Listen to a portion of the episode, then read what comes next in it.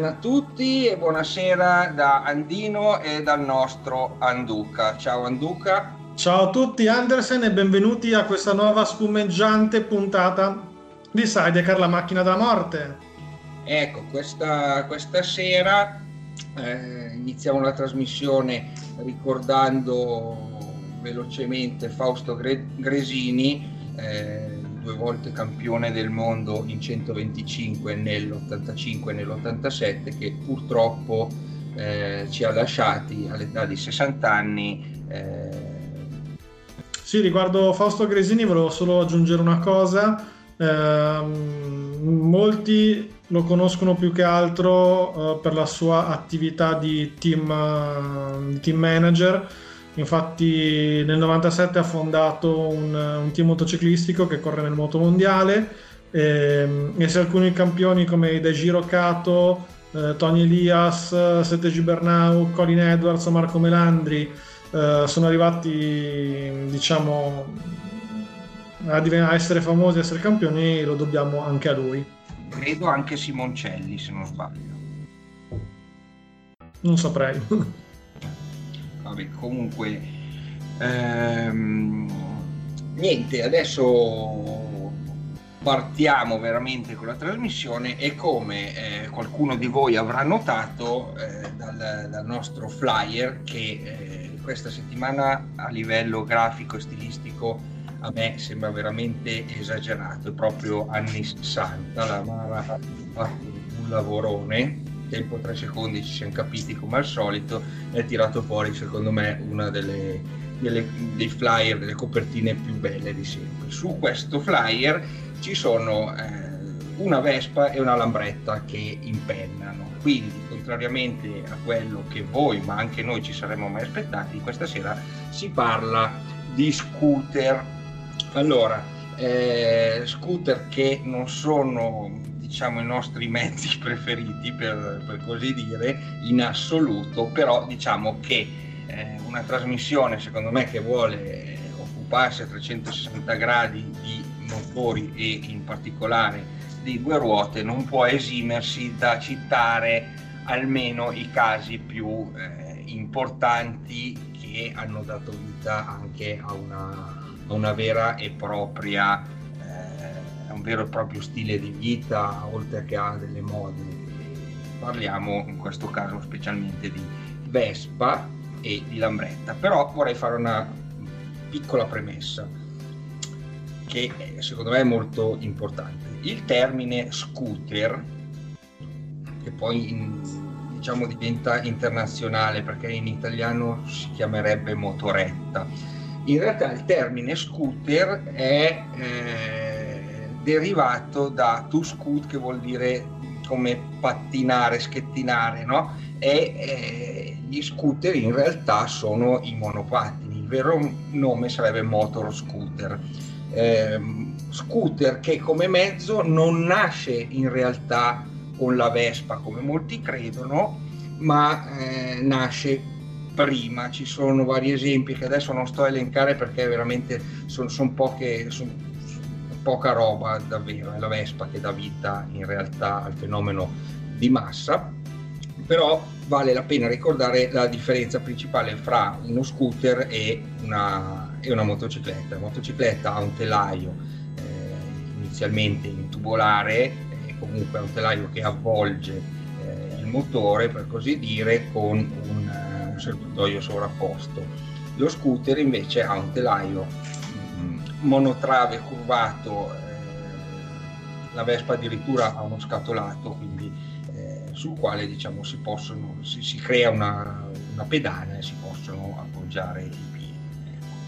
Tu, Anduk, che sei notoriamente un grande appassionato di Vespa e Lambretta, eh, vuoi aggiungere qualcosa? Perché sennò vado avanti io. Ma guarda, mm, sinceramente non ho molto da dire su, sugli scooter, eh, se non il fatto che mm, non mi hanno mai particolarmente appassionato.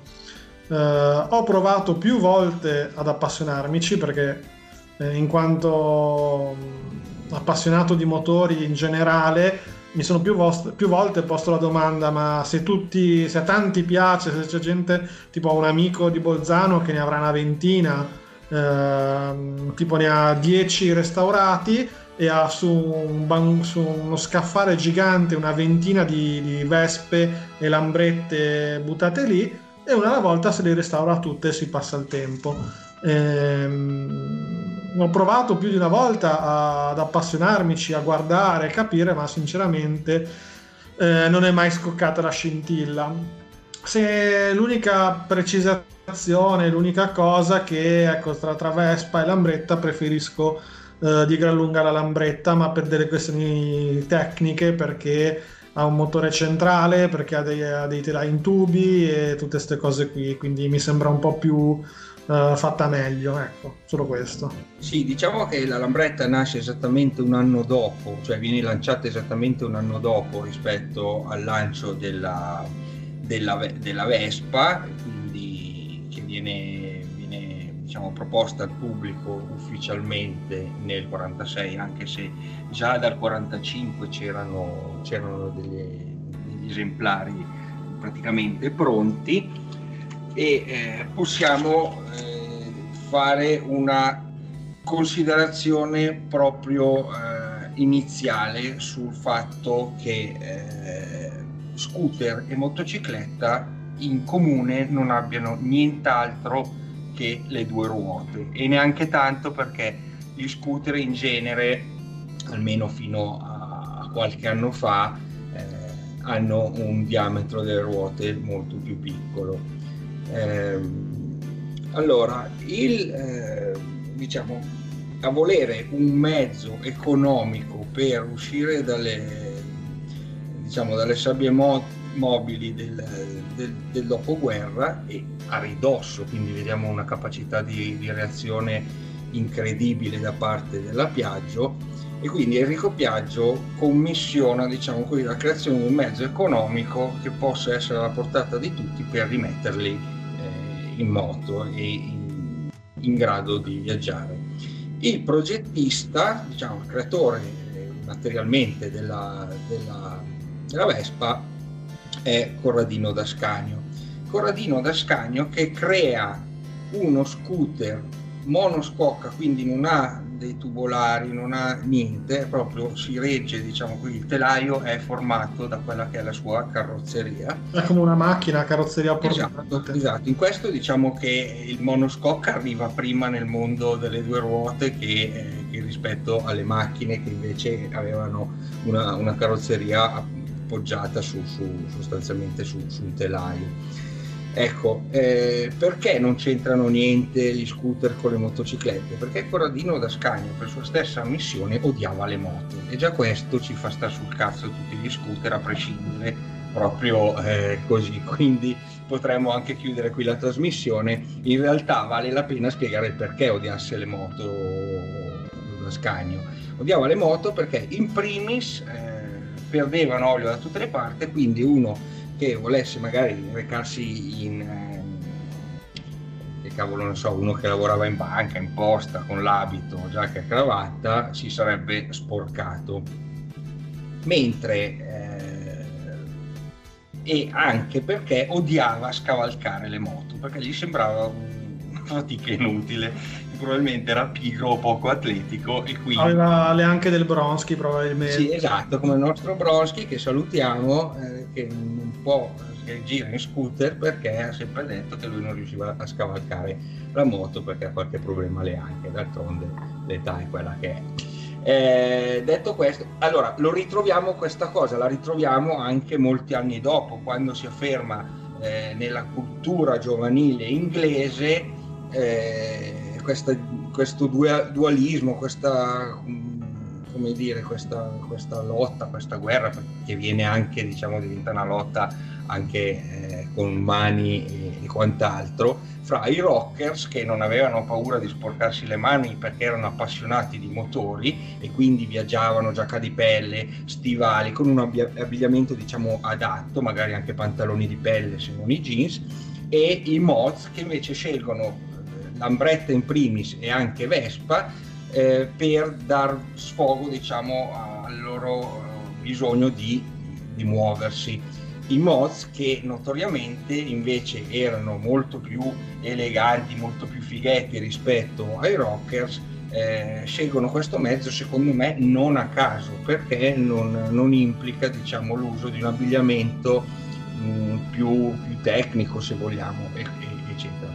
Eh, quindi, fatta questa diciamo, premessa un po' su, sull'origine, sul motivo che spinge Piaggio a creare un, uh, un, un, mezzo che possa essere usato anche senza sporcarsi, senza dover avere delle competenze tecniche particolari, eh, e seguito da, da, Ferdinando Innocenti, patron della, della Innocenti eh, e quindi di Lambretta, e quindi direi che possiamo a questo punto passare al primo brano. Questo primo brano è una cover di una canzone famosissima dei Jefferson Airplane che viene riproposta dai The Lambrettas, che non abbiamo scelto, non ho scelto a caso, che è un gruppo eh, che fa parte della seconda grossa ondata mod, quindi quella che eh, diciamo, arriva con la fine degli anni 70 e poi dopo prosegue e quant'altro. Non chiedetemi come sono schierati politicamente, non lo so, non me ne frega niente e quindi vi facciamo ascoltare la loro versione e la loro interpretazione di Somebody to Love.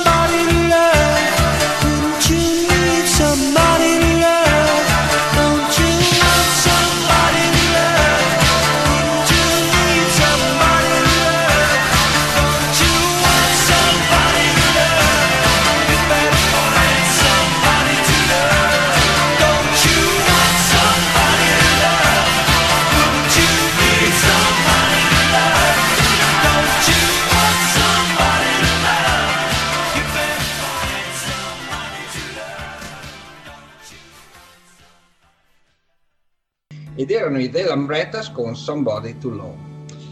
Bene, eh, come possiamo pro- proseguire? Eh, quindi noi possiamo dire che eh, la Vespa, che prende il suo nome dal fatto che vista dall'alto con le pance ingrossate eh, dell'alloggio motore da una parte e, eh, e, ruota di scorta dall'altra, in quasi tutti i modelli, eh, e con una vita stretta sembrasse appunto una Vespa. Ci sono altre versioni della nascita del nome, ma quella più accreditata è questa.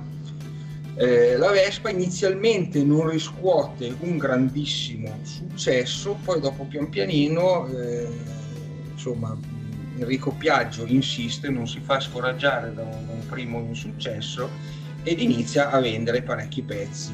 Eh, lo segue a ruota, è caso di dirlo, eh, Ferdinando Innocenti che eh, avendo la sua fabbrica eh, nella zona di Lambrate a Milano, bombardata dagli amici anglo-americani, eh, ha dovuto rimettersi in piedi, reinventarsi un po' eh, il mestiere, insomma. Innocenti dà il nome non a caso ai tubi innocenti che, eh, che sono quelli che si usano comunemente per costruzioni, sono tubi senza giunti, eccetera. Adesso non mi, non mi addentro. Comunque lui partiva come industriale da Roma, si sposta poi su Milano, eh, nella zona appunto di Lambrate, che è vicino anche a, alla zona di Via Mecenate dove c'era la Caprotti, quindi era una zona industriale. Mm, oggi dove, dove, c'era lo stabilimento Innocenti non c'è più niente, c'è solo lo scheletro dello stabilimento, ancora con la torre forse c'è scritto ancora su innocenti, fa un po' tristezza, rimane a ricordare eh, l'azienda, una rotonda triste di nuova fattura eh, fra il Decathlon e il Brico Center o quello che è, eh, con appunto al suo centro una, mm, una, dice, una lambretta.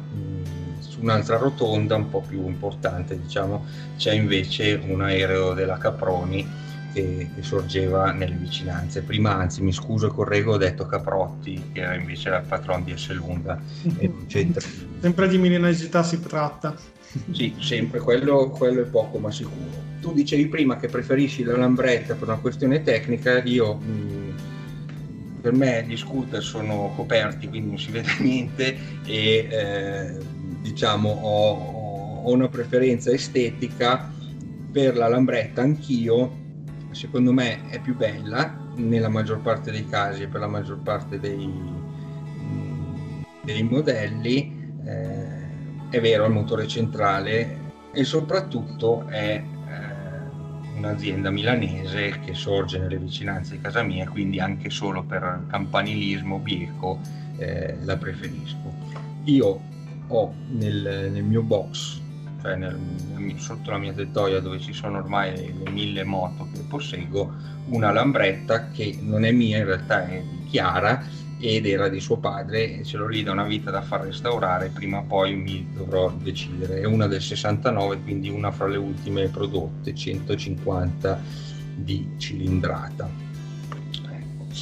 Eh, adesso che altro dire? Vabbè, le, gli scooter italiani diventano un fenomeno di massa, iniziano a essere prodotti su licenza in Germania, in Inghilterra, in Spagna, in India, eh, alla quale magari dopo dedichiamo due parole perché c'è un caso interessante, magari aspettiamo la, la, il terzo tempo, diciamo, e quindi eh, mette veramente in moto una intere, intere nazioni.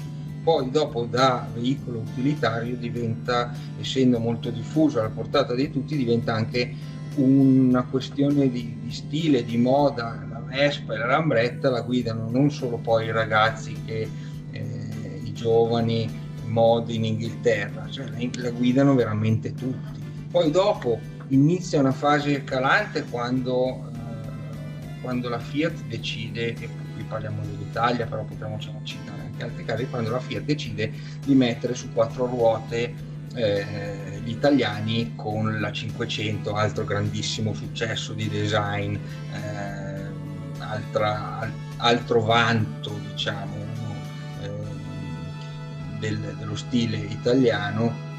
E quindi eh, anzi addirittura la, la, la, la, Innocenti che invece a differenza della Piaggio che non può eh, far fronte diciamo a questo, questo calo di vendita questo, a questa voglia degli italiani di viaggiare anche con la testa coperta e magari più comodi eh, decide di sospendere all'inizio degli anni 70 eh, la produzione della Lambretta perché Ferdinando Innocenti non è più interessato a questo, a questo mercato, quindi sospende eh, di botto così la, la, produzione, segno che per lui non era una questione tanto di passione quanto di opportunità.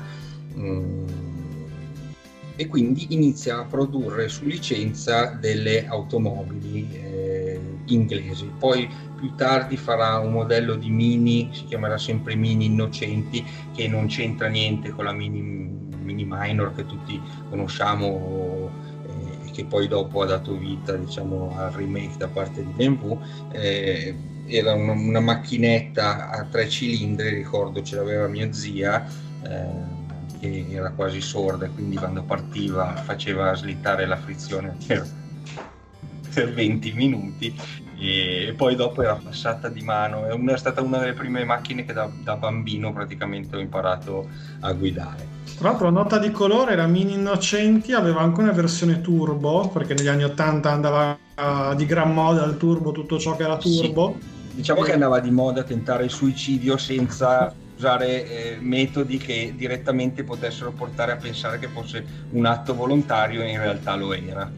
E non mi ricordo esattamente quanti cavalli facesse, comunque pochi, penso una settantina, una roba del genere eh, che comunque all'epoca per una chinetta tre cilindri era un bel andare, e, e, che adesso, come tante macchine che una volta non si cagava nessuno, sta, sta salendo come quotazioni. Cioè, ha incominciato ad avere il suo cerchio di appassionati. Evocando i meravigliosi anni 80, eh, ricordiamo anche eh, altri due bei modi per farsi fuori eh, che sono la, la, 1 Turbo e la, diciamo, la consorella sorella Y10 Turbo. Una delle due, mi sembra no, la Y10 Turbo ce l'aveva mio cugino, è ancora vivo, però diciamo che tanta gente si è allegramente trasformata in un murales eh, andando a sbattere con queste macchine che avevano dei telai ridicoli. Eh, Beh, erano le, le, due facce della società italiana. L'Y10 era la macchina degli Yuppies, sì. di, quelli, di, quelli, un po' in grana o che volevano una macchina un po' rifinita, eccetera, eccetera. La 1 Turbo invece era la macchina, la macchina popolare. Sì, ma in questo caso tutte e due le macchine, che diciamo sono eh, imparentate davano ugualmente molto democraticamente, senza fare del classismo, la possibilità di farsi del gran male o di divertirsi a seconda dei casi. Tra l'altro l'Y10 la, la, dava anche in una maniera tecnicamente raffinata perché esisteva anche in versione 4x4 la Y10 Turbo e quindi deve essere stato un bel giocattolino. Sì, sì, immagino, immagino di sì. Eh, allora, eh, adesso vi proponiamo la scelta musicale del nostro Anduca. Va sul classicissimo, bravo questa sera che ti attieni, inizi piano piano a capire che il tema della serata va accompagnato da musica consona, perché sennò te metti solo rock and roll. E quindi ascoltiamo gli Who con The Who e ricordiamo un altro gruppo eh, caro ai Mozart, se non diciamo il più famoso, il più mainstream, però siccome noi non capiamo un tubo neanche di cultura mod, eh, spariamo questo. Quindi The Who con The Who.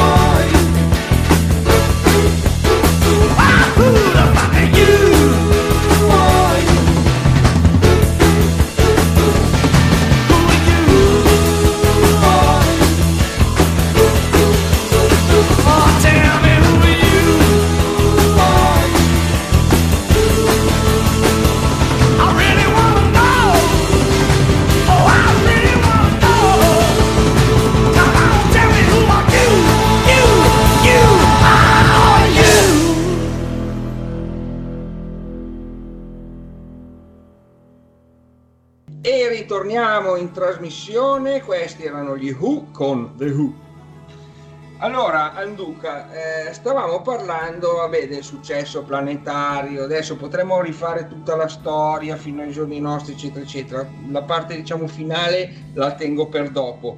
Eh, quello che forse valeva la pena anche per capire diciamo, quanto avanti era l'industria italiana, eh, volenti nolenti nel bene e nel male, eh, rispetto a un certo tipo di globalizzazione che è una parola che a noi tutti, e penso anche alla maggior parte dei nostri ascoltatori, fa storcere il naso, però quando l'Italia andava in giro per il mondo a far costruire le sue cose su licenza, a me tanto schifo a quel livello lì eh, non fa. Erano tempi diversi, c'era un tipo di, di, economia diversa, però insomma eravamo ancora capaci di, eh, di andare in giro far costruire le cose nostre agli altri, cosa che oggi invece non capita più o molto meno di una volta. Beh, guarda, con tutta la, la poca simpatia che nutro per quel determinato polo industriale che adesso fa comunque capo alla, fam- alla famiglia Agnelli con tutti i suoi marchi e sottomarchi, Uh, c'è da dire che però loro in questo sono sempre stati molto bravi. Uh, addirittura loro riuscivano a far produrre in Unione Sovietica. Sì, quindi Togliatti facevano, se non sbaglio, una versione diciamo rinominata della, 100, della Fiat 124. Sì, ma c'era anche la 127, la 131, eh, tutte logicamente eh, rimarchiate, eh, fatte in materiali peggiori, eccetera, eccetera, ma i progetti erano quelli. Eh, avevano, fabbriche, avevano altre fabbriche che costruivano su licenza in Serbia, eh, avevano fabbriche che costruivano su licenza in India, quindi niente da dire, finché si sono messi a fare auto e a fare moto hanno fatto abbastanza bene. Poi quando hanno deciso che eh, il loro core business doveva essere la finanza e macchine moto era qualcosa di succedaneo, hanno incominciato a fare i disastri. Sì, diciamo che il risvolto negativo di questa strapotenza della Fiat, che non è stata solo economica, progettuale, ma sicuramente anche politica, è stato quello di livellare e poi dopo eh, cancellare eh, marchi storici sia sia nella produzione di automobili, eh, sia nella, nella, produzione di moto, perché acquisendo eh, praticamente tutti i marchi, eh, ricordiamo Gilera, ricordiamo un sacco di cose, ha praticamente desertificato e al limite specializzato qualche marchio, come ricordavi tu tempo fa, Aprilia si occupa del, del diciamo, delle moto più sportive, eh, Guzzi dovrebbe, dovrebbe diciamo, dedicarsi più al segmento eh, più classico se non addirittura vintage con alterne fortune anche a livello qualitativo e poi dopo c'è tutto il mercatone di, di scooter che sono Piaggio. Altri marchi che mi vengono in mente che ho citato prima è Gilera, nome glorioso dell'industria motociclistica italiana che prima viene destinato alla produzione di uno scooterino che andava a imitare un po' le forme del, del big seller dell'epoca primo, uno dei primi scooter che andavano veramente forte, che era il booster, ecco, ne imitava, ne scimmiottava un po' le forme, eh, poi avevano fatto un altro scooter che era già invece, eh, se non sbaglio si chiamava il Gilera Runner, che era una roba sportiva, una specie Beh sì, eh, per, per, per, la mia generazione, quindi parlo di quelli nati a metà anni 80, e che quindi hanno incominciato a girare sugli scooter eh, nei, nei, primi anni 2000. Eh, vabbè, c'erano, vabbè, sempre scooter sono, non sono scooter classici, sono quelli più moderni. Diciamo c'erano due grandi famiglie, eh, c'erano quelli che eh, montavano motori Minarelli, come a cilindro orizzontale, come tutti i Malaguti, l'F10, l'F12, l'F15, eccetera, eccetera e poi c'era tutta la famiglia Piaggio e Gilera che montavano dei motori che se non sbaglio erano loro e, e che erano nettamente più prestazionali. Eh, sì. basti, basti, pensare che poi la Gilera ha fatto un, secondo me quello che è il top degli scooter uh, sportivi di, di un, ancora compatti, non quelli giganti tipo T-Max, roba del genere. che ha fatto una versione del Runner 180 due tempi, eh, che se non sbaglio aveva una quarantina di cavalli. E... Sì, che andava a un macello in effetti, però diciamo che poi dopo c'è stata completamente completo annientamento eh, del marchio, anche perché secondo me rimane uno di quei marchi che erano meritevoli di maggior, di maggior rispetto, piuttosto lo chiudi e vaffanculo.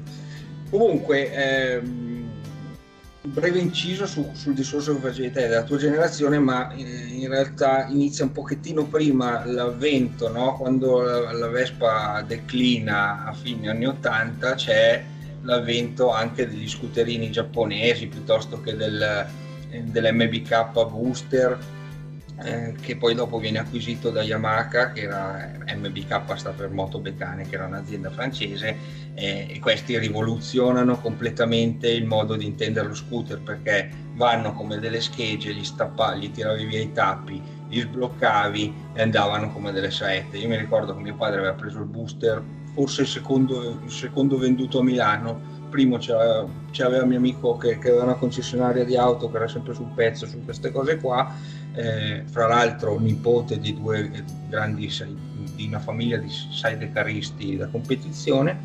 Vabbè, morale della favola, eh, io vado dal, vado dal concessionario che mi aveva già sbloccato così, accelero, abituato al sì, però momenti mi, mi, mi scarta vetro subito pronti via con lo scooter nuovo appena, appena ritirato.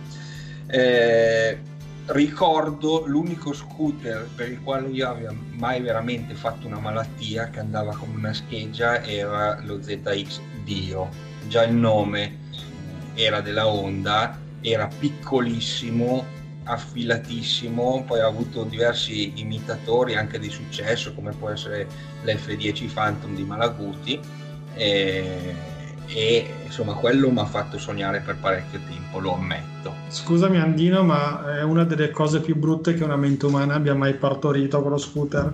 No, perché non capisci niente. Quello lì è l'unico scooter che valeva la pena di essere guidato. Mi sono divertito molto anche col booster e poi ho avuto un viaggio perché io per un certo periodo ho avuto gli scooter, scooterino, ho avuto un Piaggio 125 che ho comprato eh, perché volevo un 125 per andare un po' più forte, insomma per andare in due, quelle balle lì, che ho usato tantissimo, era orrendo, era veramente brutto, però mi ricordo che ci ho fatto veramente di tutto. Una volta addirittura in Cadorna, in stazione, sono salito perché c'era la salita quella per le, diciamo, per i disabili, una specie di pedana, sono salito e poi sono saltato giù dai gradini, che sono 5-6, ho spaccato il, il, il motore perché, e l'attacco del, della sospensione posteriore e non ero completamente in me, era una serata particolarmente allegra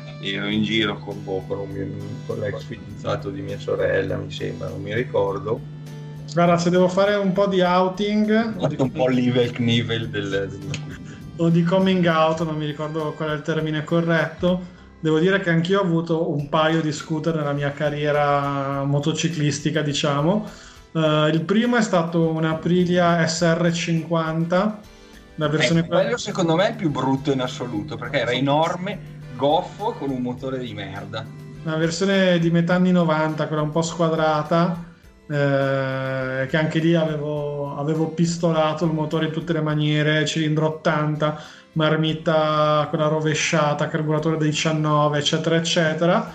E e mi ricordo che un'estate lo usavo per andarci al lavoro perché d'estate comunque anche se ero alle superiori ho sempre lavorato. Poi per, per tipo vent'anni non hai mai più lavorato. Esatto, perché avevo già dato prima, logicamente. E praticamente scendevo da un ponte e l'azienda presso la quale lavoravo era subito sulla destra, solo che era vietata la svolta a destra avrei dovuto girare a sinistra, fare tutto un giro del Menga dell'isolato per poi portarmi sulla via a un metro da dove mi, da dove mi trovavo in quel momento. Quindi buttavo l'occhio che non ci fosse nessuno e via andavo sul marciapiede sulla destra. Se non che un bel giorno, do, ormai ero abituato, non guardavo neanche più praticamente chi arrivava, eh, svolto a destra mentre arriva una macchina della municipale eh, che in qualsiasi altra città del mondo avrebbe tirato dritto e se ne sarebbe fottuta allegramente. Ah, io no, abito a Bolzano. Esatto. A Bolzano allora io faccio tipo 5 metri, poi mi fermo, dico, boh, ma non mi hanno visto magari perché questi tirano dritto. Poi si fermano e scendono giù due donne allora dico, vabbè, col cazzo che mi faccio fare la multa da queste, tanto è una targhetta piccola, non si vede da lontano. Quindi parto a tutto gas, se non che nel scendere da un marciapiede, la, mia, la curva, il collettore della mia marmita rovesciata batte sul marciapiede, si trancia di netto e incomincia a fare un rumore che sembrava che stessi guidando un dragster, tipo i top fuel in accelerazione. E penso mi abbiano sentito fino a casa. Poi dopo, dopo, questo scooter che in maniera tra l'altro molto, molto poco tamarra avevo fatto verniciare in giallo e viola con le strisce tipo la Dodge Viper, sai quelle centrali parallele. Eh, questo era esploso, l'avevo sbiellato 50 volte, grippato, eccetera, eccetera, perché era sostanzialmente un, un motolaboratorio, non era uno scooter eh, dopo l'ennesima volta che sono tornato a casa da scuola spingendo, una volta sotto la pioggia, mio papà si è rotto le palle perché lui non, non sapeva che lo scooter faceva così perché ero io che ci mettevo le mani impunemente. Lui pensava che facesse così perché era uno scooter vecchio e quindi mi ha, mi ha comprato un, un Energy nuovo di pacca eh, che siamo caduti sul, sul piaggio semplicemente perché mio papà lavorava per il gruppo Fiat, quindi aveva dei forti sconti sui mezzi del gruppo. Eh, mi ha comprato questo Energy e anche da originale andava veramente un bel po', per essere un cinquantino.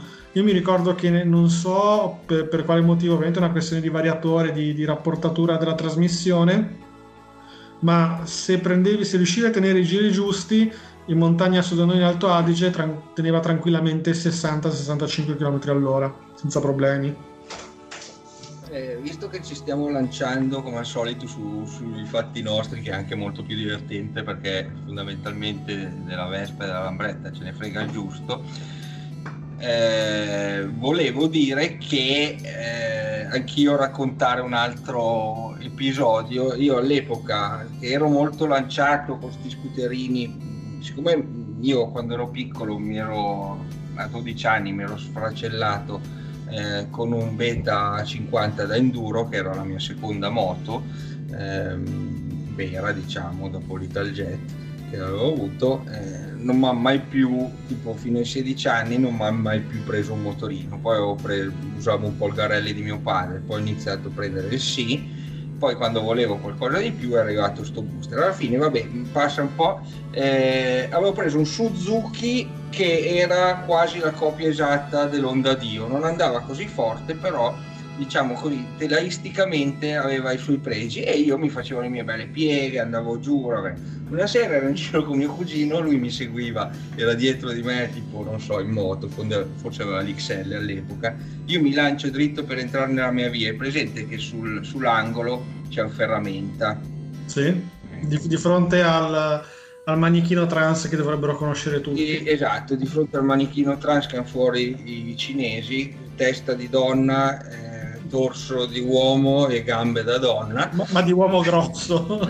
Però all'epoca non c'era, mi pare che ci fosse un, la Cariplo, la banca, eccetera. Vabbè, io culo in fuori, ginocchio in fuori, piena piega eh, Valentino Rossi in 125 piego, piego, piego, piego, mi parte la moto e finisco stampato io e il, motorino eh, e lo scooter contro la saracinesca della ferramenta. Mi sfrango tutto e eh, succede che praticamente eh, mio cugino si ferma e anziché soccorrermi si mette tipo quello dei Simpson che, che ride sempre che fa ah ah ah ah ah e rideva io ero tutto sfracellato. Mentre anni dopo eh, mi ricordo che no anni dopo sì o prima o dopo vabbè avevo questo scooter e avevo già però il CBR 600 Sport. E eh, vado a comprare la tuta, quella da Power Rangers che hai visto te che adesso non mi entra neanche a morire. E praticamente eh, però ci, cioè, non ci vado in moto ma ci vado con lo scooter di mio papà o il mio adesso non mi ricordo. Era il 13 di agosto mi ricorderò sempre.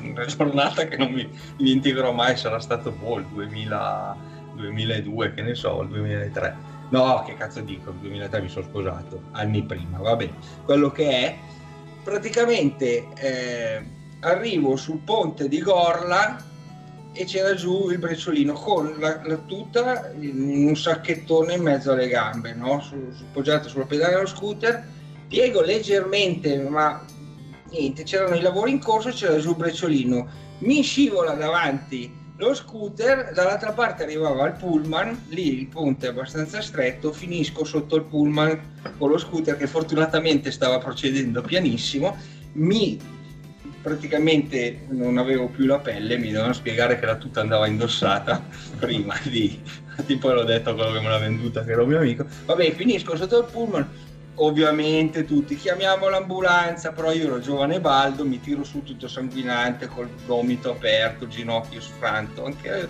tiro sulla moto tutta distrutta, torno a casa, c'era solo mio padre perché mia mamma era al mare. Entro in camera sua tutto insanguinante, schifoso, e dico papà ho fatto un incidentino, mi vede tutto massacrato, si mette a imprecare eh, cose che non posso ripetere alla radio, ma non lo farei neanche in televisione. E, eh, e, fa per alzarsi per accompagnarmi, dico ma no non preoccuparti, prendo la macchina e vado in ospedale io. Al che sono arrivato al CTO di Sesto San Giovanni, che era centro traumatologico d'eccellenza eh, all'epoca, oggi è diventato polispecialistico, e praticamente mi reco in ospedale eh, cambiando con la mano sinistra perché la mano destra era completamente massacrata, cioè la mano, la, il, braccio destro non riuscivo più a muoverlo. E l'unica nota positiva della giornata è che per la prima e unica volta e ultima volta nella mia vita sono arrivato in un ospedale dove eh, non c'era nessuno essendo il 13 agosto mi hanno ricevuto subito e mentre mi pulivano il ginocchio, il, sì, il ginocchio insomma, eh, con delicatezza perché c'avevo dentro tutti i sassolini e la sabbia, arriva il dottore, mentre, medico, mentre il, come cacchio si chiama, l'infermiere mi, mi, mi detergeva, mi, mi, puliva, legge la, il nome e cognome e fa Trezzi, Trezzi, ma noi ci conosciamo? E ho detto sì, beh, qualche volta per la storia del motocross sono stato qua e, e, poi mio cugino è stato qua parecchi mesi perché si era rotto la schiena in moto. Ah, sì, sì, voi siete i trezzi, quelli che fanno motocross. E gli ha detto, al, fa questi hanno la pelle dura, vai, vai, pulisci bene. Questo qua ha iniziato a sfregare e mi ha fatto malissimo.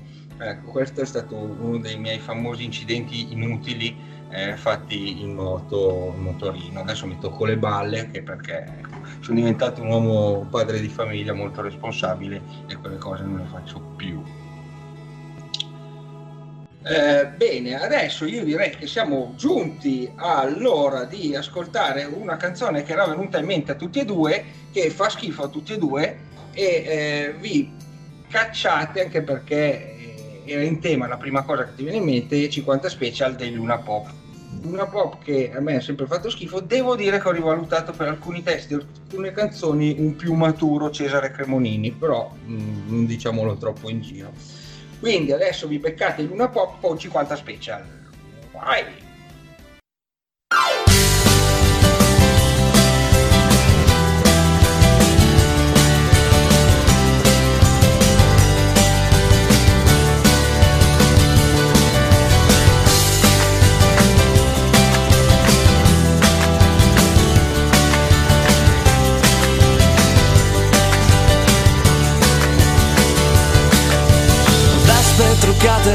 Anni 60 girano in centro sfiorando i 90 rosse di fuoco comincia la danza.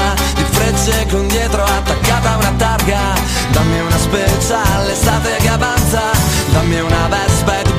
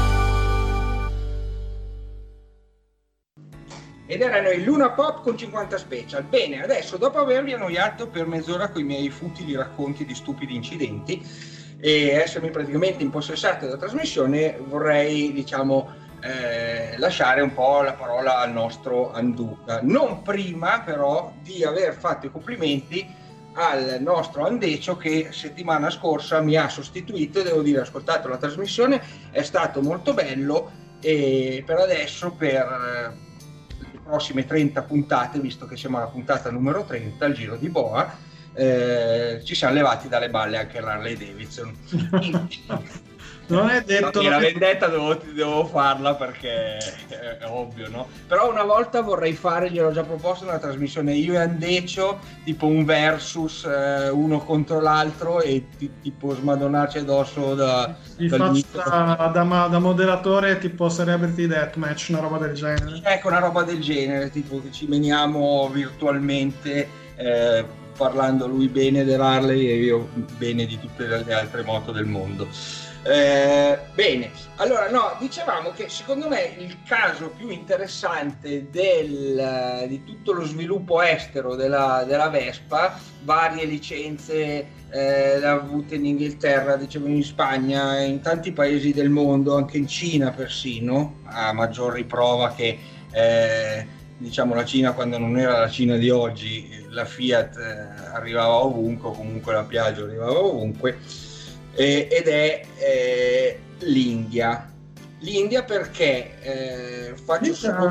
L'India, che abbiamo toccato più volte nel corso delle nostre puntate, eh, non solo per il fatto della Royal Enfield, eh, che io amo perché ancora non l'avesse capito. eh, Ah, la mia Royal Enfield. no, no, la- quella è la mia. Prima o poi vengo te la rubo di notte. Io leggo che sul libretto c'è scritto il mio nome, però. Eh, sbagliano palesemente. Ehm, che dato la- il grande numero di abitanti, non so quanti cacchio di milioni di abitanti fa l'India, eh, ha, una- ha sempre avuto una produzione industriale di mezzi, eh, diciamo, abbastanza notevole. Logicamente non sono mezzi eh, come noi ci siamo abituati, cioè non sono mezzi prestazionali, sono mezzi pragmatici, votati a quello che devono fare. E, e una di, di- di- di queste produzioni è proprio quella fatta in joint venture con la Piaggio per la produzione delle Vespa e dei, dei- degli- dei- come si chiamano? delle, delle api, eh, i cosiddetti tuk tuk, eh, che sono in, produzione da tantissimi anni in India, ti- dagli anni 70 se non sbaglio, forse anche un po' prima. Ehm, venivano prodotti in India con la clausola specifica che avrebbero potuto venderli, fare, brigare tutto, però non avrebbero potuto importarli in Europa, anzi esportarli in Europa, eh, fino a che la Vespa, eh, scusate, la Piaggio, che poi vabbè ha costituito il marchio a parte Vespa, finché la Piaggio non avrebbe, eh, finché la Piaggio avrebbe ancora continuato a produrre il classico Vespone. Bene, cos'è successo? Che la Piaggio ha detto, ma che cazzo se lo compra più il Vespone? Non lo produciamo più? Bam! Questo... Facciamo la cosa che era una specie di Vespa più brutta, più squadrata, sembrava, boh, non lo so, non, non saprei paragonarla a nient'altro, era una Vespa più, più squadrata in sostanza, eh, ma il buco secondo me, tra l'altro più, uno fra i più grossi nel, nel, diciamo, nella promozione, in tutto quello che vuoi, tu hai un nome come Vespa che eh, sostituisce la parola scooter addirittura perché io quando andavo in giro prima con gli scooterini mi dicevano eh, hai preso la Vespetta nuova no? perché Vespa è, sino- è, diventato a un certo punto sinonimo di scooter in Italia eh, questi cosa hanno fatto? non solo hanno fatto una Vespa un po' più brutta che già il up era già più squadrato così però rimaneva ben riconoscibile hanno fatto una cosa e le hanno cambiato nome cioè è come se tu cacchio ne so, prendere, pre- prenderesti, sì, scusate, prendessi eh, il maggiolone Volkswagen o il maggiolino Volkswagen e lo chiamassi Luigi. Tanto e, grande, lo facessi da, e lo facessi da capo più brutto.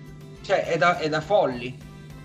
Tanto Maggiolino e poi Maggiolone Volkswagen, altra grande storia, eh, non solo per i padri ideatori del modello, ma anche per la longevità. Ti riferisci esattamente? A dei signori tedeschi che piaceva andare in macchina.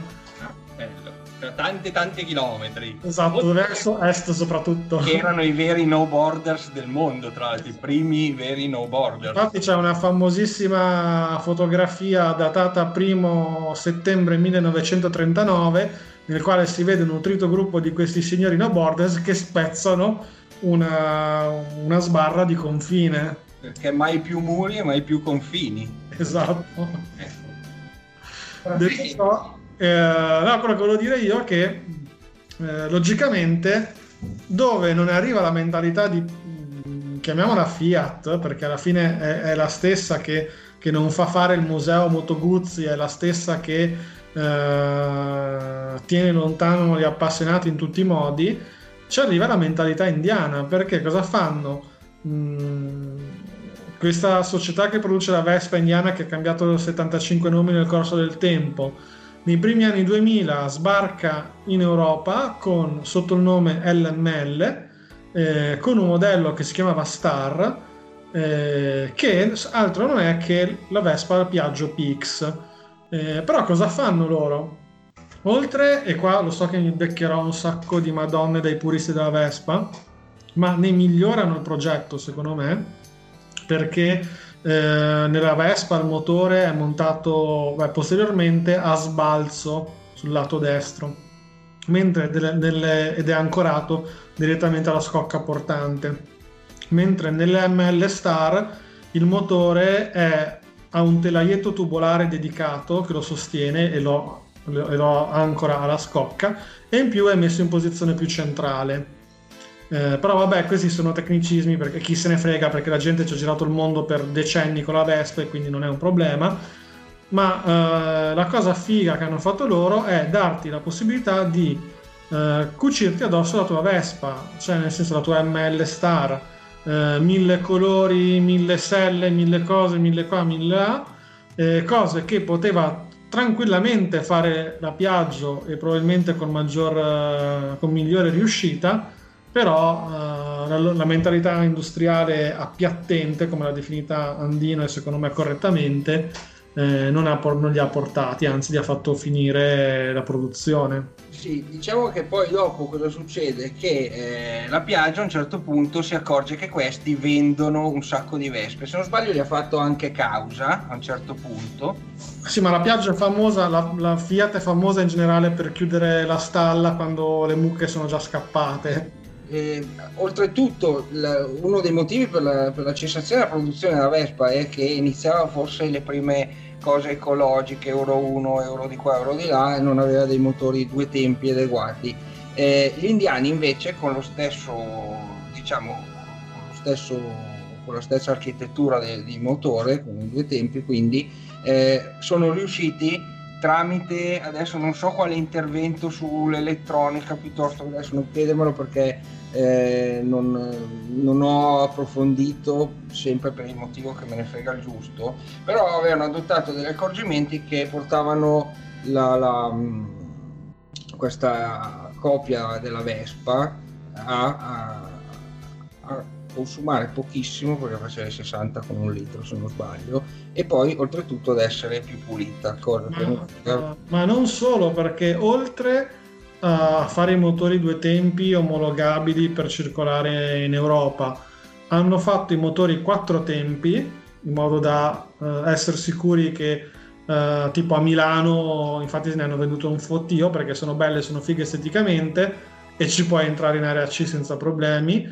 Hanno fatto anche una versione col cambio automatico, proprio con il convertitore di copia da scooter classico, ma la genialata è stata che loro hanno uh, prodotto il motore 150 in due versioni, o, o, meglio omologato in due versioni, una versione 150 normale e una versione 151, che può sembrare una stronzata, ma Uh, sono riusciti ad aggirare eh, le assicurazioni italiane perché le, le, per le assicurazioni italiane fino a 150 è considerata una classe di rischio alta da 151 in poi la classe di rischio si abbassa e i, premi assicurativi si abbassano notevolmente e loro sono riusciti a fare la regola, cioè fatta la regola si trova l'inganno, geniali. Dovevamo aspettare gli indiani col piffero e col, col cobra nel cestino per arrivare a fare una roba del genere. Vabbè, comunque vabbè, si sa che le leggi sono fatte per essere poi dopo eh, aggirate o, o scavalcate.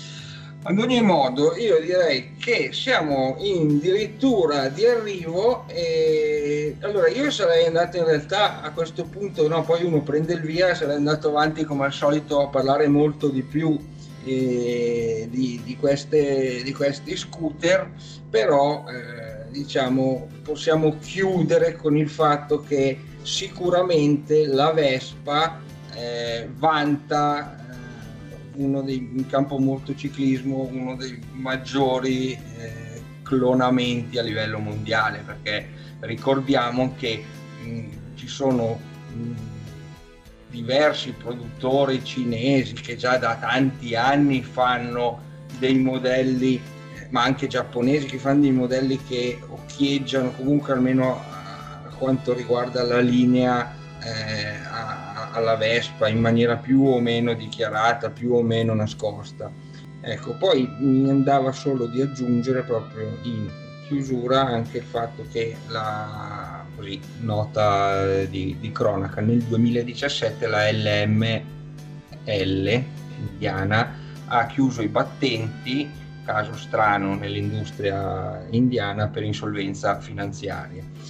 Eh, in ogni caso, a un certo punto, quando, questo abbiamo già detto, quando la LML eh, diciamo, ha iniziato a vendere uno sfracello di, di, di motorette anche in Europa e in Italia, Piaggio fa causa e poi dopo cosa fa? Ricomincia a produrre la Vespa, il vecchio Vespone eh, esattamente uguale, identico a come lo faceva prima, ovviamente con degli adeguamenti che lo portassero a, ad avere un motore mh, che potesse circolare stante sì, il motore catalizzato, lo freno a disco davanti, eh, un po' quei, quei, miglioramenti minimi necessari per ottenere l'omologazione.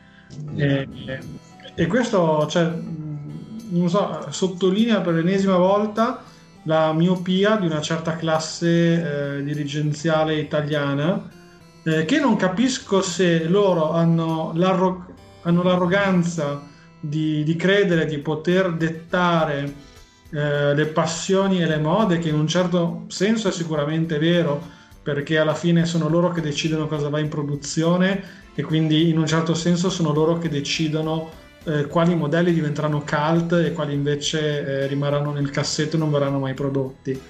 Eh, o se proprio ignorano completamente che la gente eh, una, la maggior parte delle persone ha una passione per i mezzi motori e quindi eh, non gliene frega niente di tutti i calcoli matematici, economici, finanziari che fanno eh, riguardo ah, è passata di moda, un modello vecchio così, la gente gli piace, la compra comunque. E, e vabbè, questo poi a costo di essere ripetitivo è una cosa che si è vista mille volte con Moto Guzzi eh, e che ne ha decretato anche da un certo punto di vista la decadenza e adesso per fortuna eh, però li stanno facendo produrre qualche modello un po' più consono alla sua tradizione. Bene, direi che siamo proprio giunti alla fine e vi lasciamo con eh, l'ultima canzone di un amico, direi non l'ha conosciuta, è una canzone che piace moltissimo sia ad Anduca che a me, quindi ho ben accettato la sua scelta. Sì, io avevo, gli avevo promesso pubblicamente che prima o poi l'avrei, l'avrei mandata messa in onda da qualche parte e ecco qua la promessa mantenuta. Va bene, allora domani gli scriviamo così diciamo che magari si ascolta la puntata fino alla fine come fanno quelli, siccome la canzone la conosce. Comunque va bene, ci ascoltiamo i lupi negri con Roberto. Ascoltatela bene e capite il testo che merita un sacco. E tra l'altro è molto bella anche musicalmente secondo me. Bene, siamo giunti a conclusione, vi salutiamo con il solito grande Andersen eh, e alla prossima trentunesima puntata. Andersen a tutti, buonanotte e buone botte per il prossimo Celebrity Deathmatch tra Andeccio e Andino direi. Esatto. Ah, volevo ringraziare pubblicamente il nuovo governo Draghi per averci chiuso in casa fino ad aprile. Grazie, eh. Le nostre moto ringraziano anche noi. Andate a fanculo.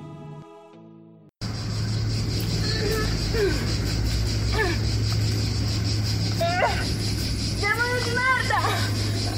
Drago bastardo! Questa povera ragazza si immagina dei nemici che non ci sono, poverina. Qualcuno dovrebbe farla curare, perché non ci pensa mai nessuno? Perché nessuno la porta in una struttura dove la possono curare? Che mondo di merda, guarda, lasciano, lasciano delle persone così a soffrire, guarda, guarda come cazzo è schizofrenica, guarda, porca puttana. Poverina, mi fa una compassione. Psychedelika sind illegal, nicht weil Regierungen befürchten, dass sie sich selbst aus einem Fenster im dritten Stock heraus öffnen. Psychedelika sind illegal, weil sie Verhaltensmuster auflösen können, die von ihnen strukturell und kulturell definiert wurden, um Informationen zu verarbeiten. Diese Substanzen können dazu führen, dass alles, was wir wissen, falsch ist.